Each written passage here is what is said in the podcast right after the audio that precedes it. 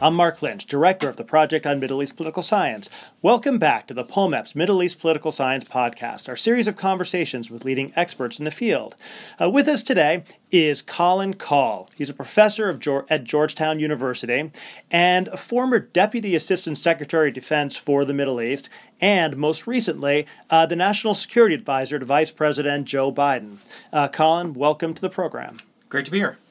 So, Colin, you have probably done more uh, in actual policymaking towards the Middle East than any political scientist in our generation. Uh, does it matter that you were a political scientist uh, when you went in and began trying to grapple with all of these incredibly difficult problems uh, in the Middle East? I mean, I think there are times where some of the theories that we're taught in graduate school or that we engage uh, through our own research as as uh, as professors matter. I mean, I can think back to the opening days of the Arab Spring, where uh, there were actually a number of political scientists in the Obama administration at the time, people like Mike McFaul, Jeremy Weinstein, people like that, who uh, uh, were all grappling with what theories of, de- of democratization and democratic transition meant and what were the best analogs for what was happening in the Arab world.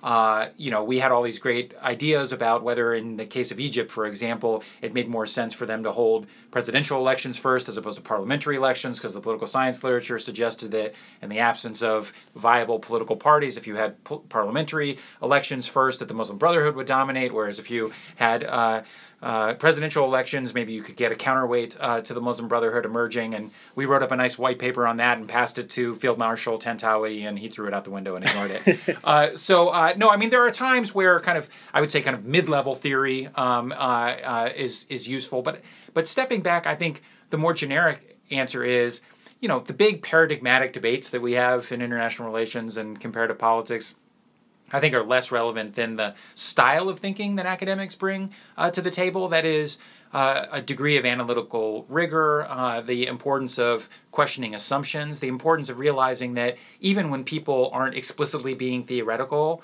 all human beings have theory of how the world works in their heads, and that those theories uh, generate, in essence, testable hypotheses. And the difference is in the academy, we tend to be retrodictive. That is, we have a hypothesis and then we look to the past to try to validate it or invalidate it, and then we draw certain implications for the future. Whereas in the policy universe, typically uh, policymakers are presented a series of options that are prospective, uh, but they're just as theoretical about how the world works. So I, I think it's more a style of, of thinking. And the last point I would make is uh, one of the luxuries I had um, being the national security advisor for uh, for Vice President Biden was in my role as part of the interagency deliberations and as a standing member of the deputies committee.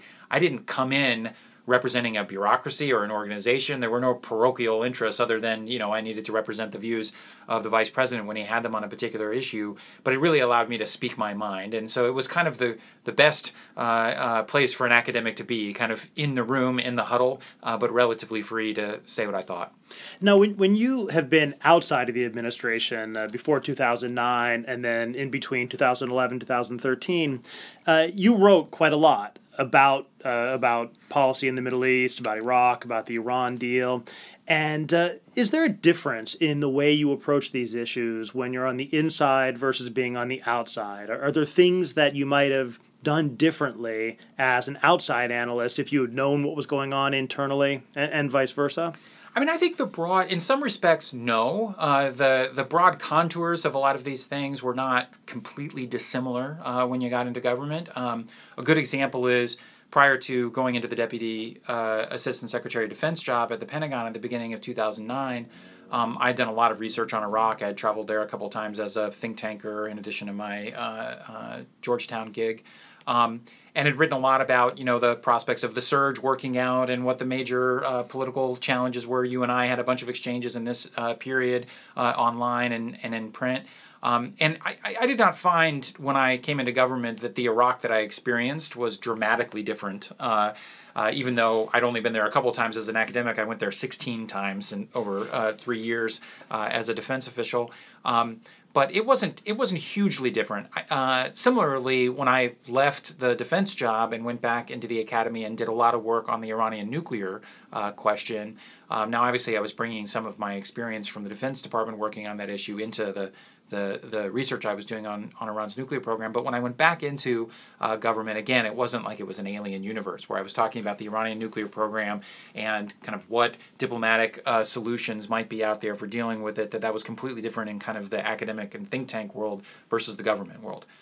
But uh, I think what academics uh, who don't get a lot of time to spend uh, in the policy community probably uh, misunderestimate, uh, to use a phrase of a former uh, commander in chief, is actually just how smart and rigorous uh, the policy community is. I think that there's a tendency on the outside to believe that, you know, basically policymakers are buffoons the civil service is not all that talented and that you know if only they pursued my really big idea that i wrote you know that i wrote in that the last three paragraphs of my international security article or a 20 page uh, uh, uh, policy report that I did for some think tank. If only they were, you know, as smart as I was, uh, we'd be doing all the right things.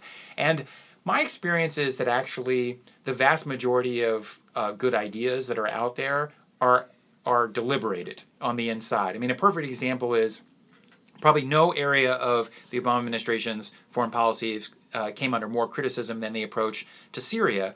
Uh, and yet, every proposal, whether it was arming the opposition or putting in place a no fly zone or safe zones or standoff strikes, uh, or I mean, you name it, whatever big idea was, was out there in think tank land or in the academic uh, uh world, they were deliberated over and over and over again. And so it doesn't mean that policymakers always make uh, the right decision. They're human beings, they have incomplete information, they make wrong decisions all the time, uh, but they're a lot smarter than you think. And the last point I will make just briefly is that I also think academics probably don't appreciate the degree to which things that seem relatively banal, like process uh, and budgets, and whether human beings are getting enough sleep, uh, actually affects uh, the the outcome of certain things. And those are just constraints, uh, bureaucratic and human. Uh, that's I think sometimes you don't appreciate from the you know looking from the vantage point of the ivory tower. Well, let's go back to uh, the example that you just raised, uh, the Syria example. So let's take an example like the no fly zone or the arming of the opposition. You know, walk us through a little bit about how kind of outside ideas were developed and presented versus how they were discussed on the inside. Well, a really good example, I, I look, I, let's take the no fly zone uh, example.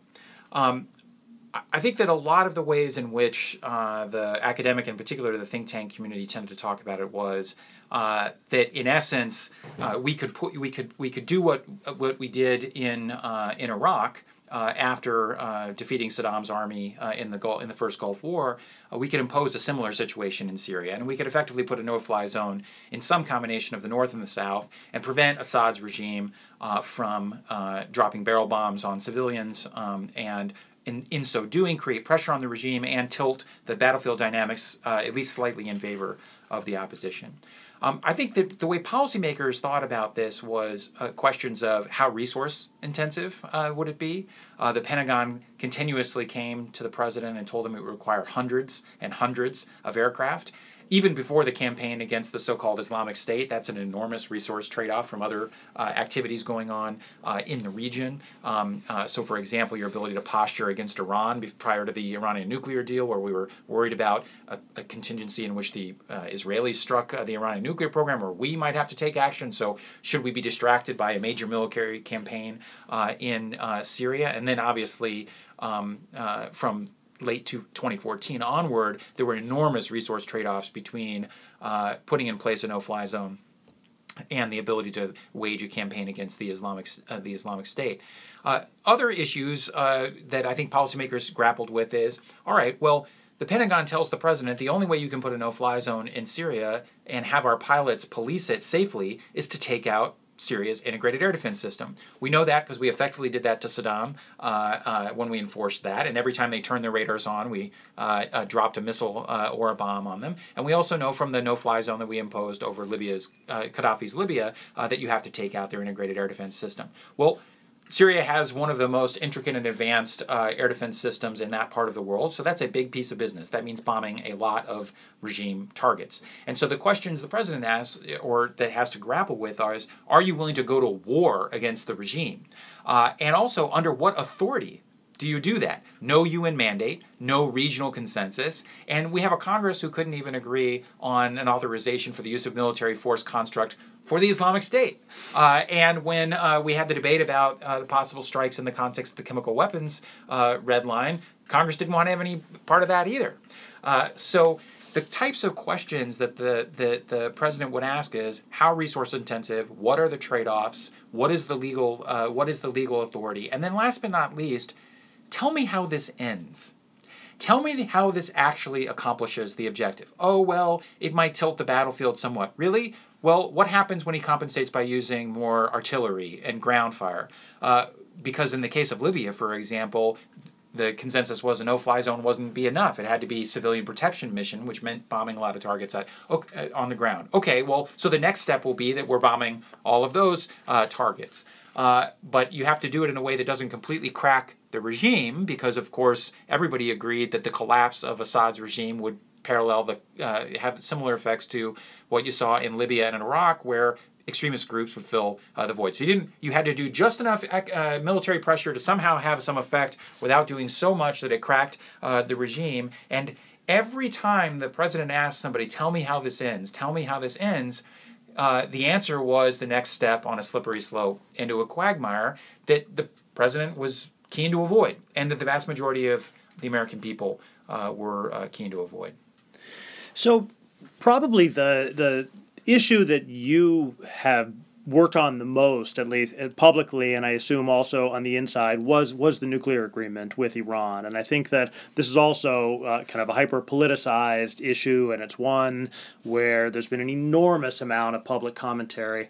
What do you think are some of the things that political scientists did which helped to accomplish the deal? And what do you think are some of the things that were out there in the public debate uh, mo- by political scientists in general uh, or the analytical community, which you think just got it wrong and which were not uh, really capturing what was going on in those negotiations and, and what they were trying to achieve?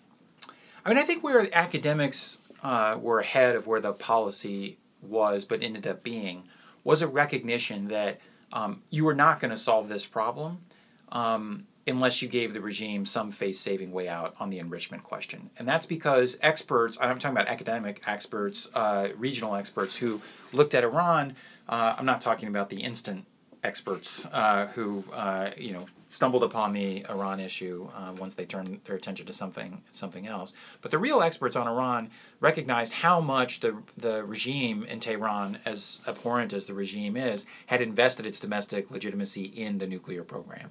They had they had invested you know between one and two hundred billion dollars, and they had framed this as an issue of national rights and nuclear rights, and there was just no there hardly any disagreement, I think, among actual Iran experts. I couldn't think of one, except maybe eventually Ray Takeyh came uh, to a different place, but with the exception perhaps of Ray, I, I can't think of an actual bona fide Iran expert on, on planet Earth that believed that you were going to resolve this problem without giving the regime some face saving way out on enrichment. Um, and that was, I think, an inflection point in the decision of the Obama administration, which was ultimately not to drive the program to zero, not because we wouldn't prefer a world in which uh, every nut and bolt of Natanz and the Fordo enrichment facility and everything else was dismantled, uh, but because that's that perfect world, that perfect scenario uh, was impossible uh, to achieve, uh, no matter how much uh, pressure you were going to you were going to put on the regime. So I think recognizing that you were going to have to have to deal with that was an insight that we um, that we definitely got or that was out there in the in the academic uh, study of Iran that made its way into the policy uh, process. When, so we in in my class and I'm sure in a lot of other classes we use the Iran nuclear negotiations as a way of, of kind of grappling with bargaining theory and kind of you know rational choice bargaining theories of international negotiations. And w- was that relevant at all to how you thought um, about those negotiations? Did the key concepts of bargaining theory inform how our negotiators evaluated proposals and and tried to deal with things? I think that they I think they did. Uh, I mean, not explicitly, but implicitly. I, although I think that there's a there was a recognition that there, in essence, was a two level game uh, happening here, in the sense that you know, in the broadest sense, uh, as abhorrent as the regime in Iran is, they're not an irrational actor. They're they're you know they they've shown themselves at least sensitive to uh, high degrees of cost, threats to their own survival. Uh, they're not, you know, they say a lot of terrible things. They're not crazy uh, or mm-hmm. messianic. Uh, so they were sufficiently rational that you could bargain with them. But there was also a recognition that uh, Iran's politics are not monolithic. And even though they're an authoritarian uh, regime with a supreme leader, uh, he's actually not completely supreme, and that he uh, rules over a bureaucracy uh, and a set of institutions that is highly factionalized, and where public opinion is not completely irrelevant, and the outcomes of elections are not completely irrelevant, and that there can be more or less bargaining space depending on you know who's in power. Uh, and so when it was, you know, Ahmadinejad as uh, as the president of Iran and Jalili uh, as uh, the lead negotiator, you had a very different uh, scenario than when you had Rouhani as president and Zarif as the negotiator. So same supreme leader, same system, uh, but a different set of outcomes. And I think one of the things that just to to give one plug for, I think a, a book that actually tells us a lot about Iran and how things ended up is uh, is Etel Solingen's book on nuclear logics, uh, because she makes the argument, which I think bears bears out at least in the Iran case, which is that a lot depends on whether the elite factions that dominate any given regime care about international integration or not. If they care about international integration, then they're more sensitive to international costs, whether it be isolation or economic pressure. If they don't care, like in the case of North Korea, for example, uh, then actually sanctions and pressure don't work so well. And what was interesting is you had a controlled uh, uh, case study in which you had a, you had the factional makeup of the Iranian regime shift between uh, the Ahmadinejad period and the Rouhani period to a set of moderates and pragmatists in the Rouhani period who are not good guys, uh, but they do actually care about Iran's reintegration, and they have a different theory about how Iran becomes a great power in the world. They believe that basically, if Iran is normalized, then Iran will normal will will inevitably become a leading power in the region because of you know how smart their people are, how large uh, their populace and their economy is, how strong their military is, and their kind of the civilizational backbone uh, of Iran. So they believe that if Iran just doesn't kind of make too many waves, uh, and is and is normalized, they'll do fine. Whereas uh, hardliners and principalists uh, in Iran uh, tend to believe that Iran's uh, path to glory goes through resistance, uh, and that in fact they're they're revolutionary actors that take pride in Iran's isolation because they think that that vindicates their opposition to the West uh, and its ideology. So it matters. Iran writ large is an is a rational mm-hmm. actor, but it is not a unitary one, uh, and these factional uh, issues matter quite a bit and mattered a huge amount in the negotiations. So one of the things which is which really characterized the last few years in the Middle East is the turbulence between the United States and a lot of its major regional allies, and uh, you know, and so how did you approach that in terms of trying to understand the importance uh, or even the ability to sustain regional order in the sense that things were going through these enormous changes the Iran deal, the Arab Spring, Syria, and you find yourself, you know, repeatedly, at least in public, uh, clashing with Israel, with Saudi Arabia, with, with, with Egypt, with key, uh, with key allies. So, w- what does that tell you about our, our understandings about regional order and about America's place in the region? Yeah, it's a great question, and the one and one that we had to grapple with uh, over and over again. And you know, I'm, I'm not, not going to pretend that we got it right all of the time. I, I, I, can tell you the the way that President Obama thought about it, um, and a lot goes back actually to the speech that he gave to the UN General Assembly uh, in September of 2013, where he kind of outlined the basic interests uh, that the United States has in the region, and he defined the vital interest that we would be willing to use military force uh, to protect, even unilaterally if necessary, necessary as you know uh, defeating and disrupting international terrorist organizations that threaten the American people, the homeland, um, uh, preventing regional aggression, basically preventing uh, a state from engaging in external aggression to impose hegemony uh, in, in the region. Uh, a third uh, is the WMD, uh, issue, uh, preventing the uh, the development or use of weapons of mass destruction, uh, and the fourth is preventing a, a um, you know major disruption of uh, the flow of oil and gas to the world market, which is not directly applicable to our economy in the sense that we don't buy a lot of oil and gas from that part of the world. Um, but it does have an effect on global prices and a huge effect on our on our allies and, and partners all around Europe and, and Asia. So those were the four interests uh, that the president said we would be willing to go to war to protect by ourselves if we had to. And then there was another set of interests that were important but not so vital that we would see force as a good option and certainly wouldn't want to want to do it by ourselves. And that was really the basket of you know promotion of democracy and human rights, addressing humanitarian uh, uh, challenges, uh, et cetera. The reason I mention this is that the president, President Obama, believed that.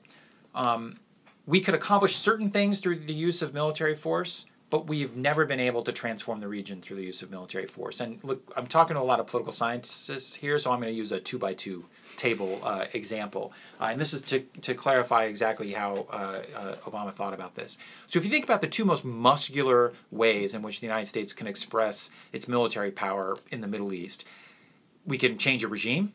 So, yes, no. One axis is do you use the military for regime change? Yes, no. And then the other axis would be we can put boots on the ground to try to stabilize uh, a situation or transform a society. Yes, no. All right, we got a two by two table.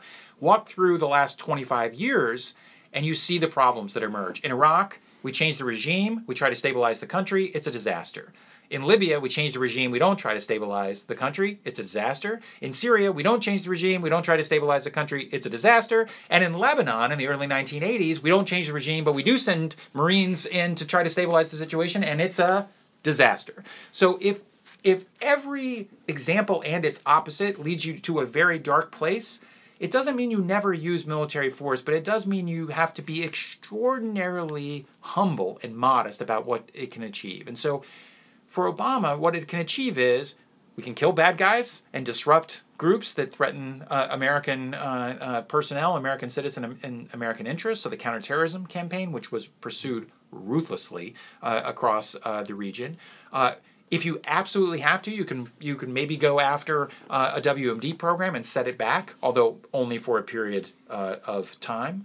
Um, probably not as a permanent solution, but nevertheless, uh, you could maybe achieve that objective. We achieved a limited uh, objective in the case of getting Saddam out of out of Kuwait in 1991. But what we aren't able to do is fundamentally remake these places. That gets me to that's a really long wind up to answering your question, which is we found that in the case of countries like you know Israel or the Saudis or others, they wanted us to do two things. Ultimately, that the president was unwilling to do because of his overall theory of what of the role of military force in the region. One was they very much wanted us to engage in regime change, especially as it related to Iran.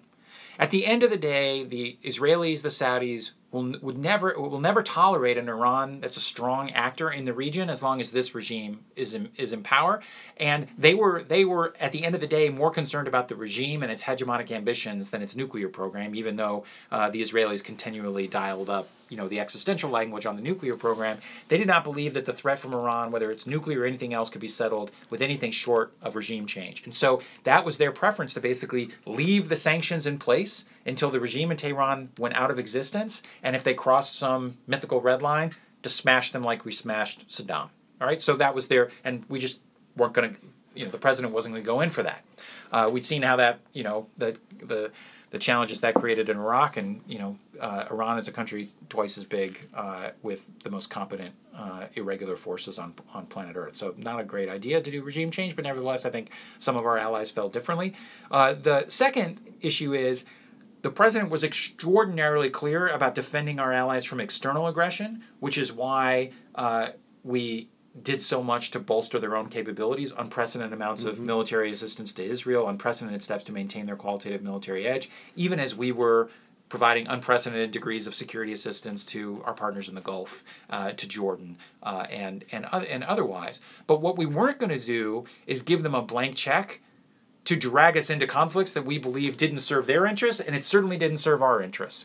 Uh, and so, whether that be some of the activities uh, that the Israelis engaged in places like Gaza, or some of the activities that the Saudis engaged in places like Bahrain uh, or Yemen, and Yemen is a really good example of how difficult this this balancing act is to pull off because we made it clear to the Saudis that we would have their back as it relates to threats emanating from Yemen against the Saudi homeland. So we would provide them information to help them target Houthi you know, uh, ballistic missiles and other strategic systems uh, that could threaten uh, cross-border attacks against uh, the Saudis.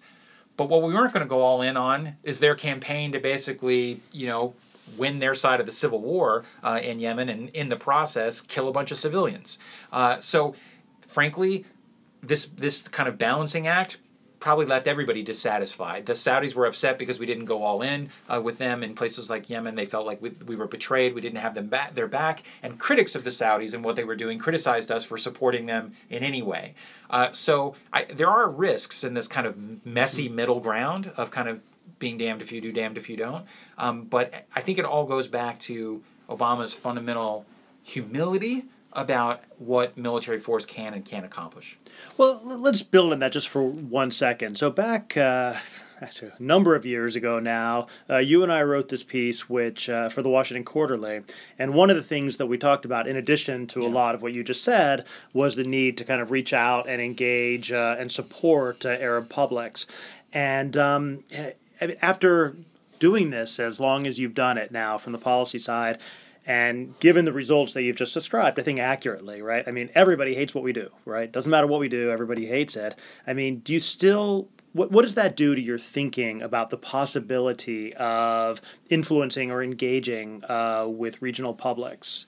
I mean, look, I, I'm highly dissatisfied with where we are in the Middle East, but at the end of the day, um, I still come down about where we were in that article, which is what we can accomplish is we can defend our interests when they are directly threatened. We can defend our allies and our partners when they are directly threatened.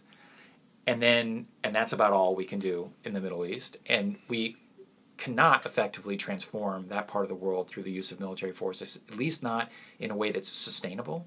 And we can come back to that because I think it's worth thinking about, say, how the Bush administration thought about things like the surge and the Obama administration thought about things like the counter uh, Islamic State uh, campaign. Um, but but I think we can we can achieve modest objectives to protect our interests and our partners in the near term while playing a very long game on the other stuff because it's not about us. It's never been about us. And every time we try to get too involved, we don't know enough. And even where we do, we don't have enough levers. And even where we do, we get blamed for everything and its opposite. And Egypt is a perfect example of that. So I think thinking about the civil society issues, the uh, you know encouraging economic development, encouraging business relationships, like a long term uh, seismic shift in the region is probably what we need. But I'm just not confident that that that we are in the driver's seat. And the last time we thought we could transform the region uh, by you know uh, uh, going to war and spending trillions of dollars, it didn't work out so well. So last question then. So if you're imagine that you're speaking to uh, a group of, of Middle East specialists, not uh, security studies, not uh, American foreign policy specialists, but people who write about the Middle East um, and have deep knowledge of those countries. And, and for them, they're taking this kind of outside in approach to U.S. foreign policy. Uh, what would you want to say to that kind of community about what they should understand about how U.S. foreign policy is made or or or how it's conducted that would help them to better uh, you know kind of better conceptualize uh, America's role in the Middle East.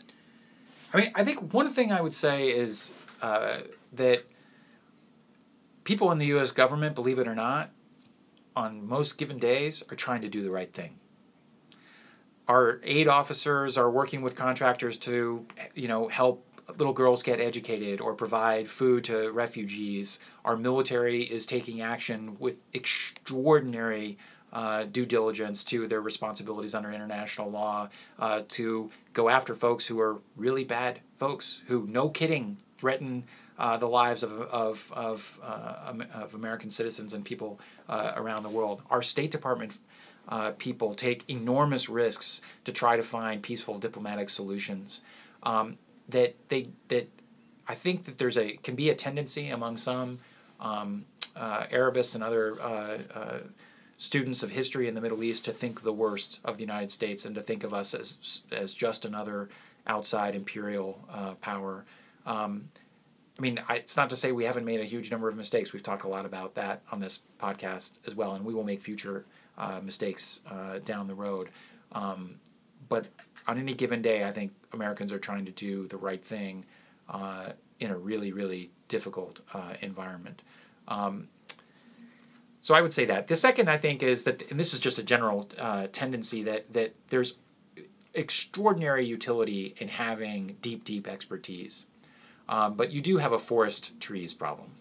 Uh, and then my sense is that a lot of times experts uh, of the Middle East are particular experts on a particular country or a particular moment in time in a particular country.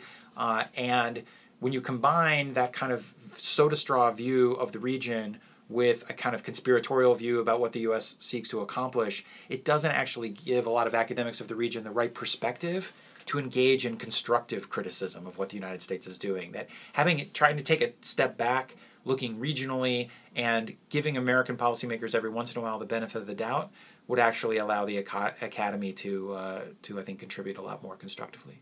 Well, great, thanks. So we've been speaking with Colin Kahl of Georgetown University and former deputy assistant uh, to the president and the national security advisor to Vice President Biden. Uh, Colin, thanks for joining the show. Thanks for having me.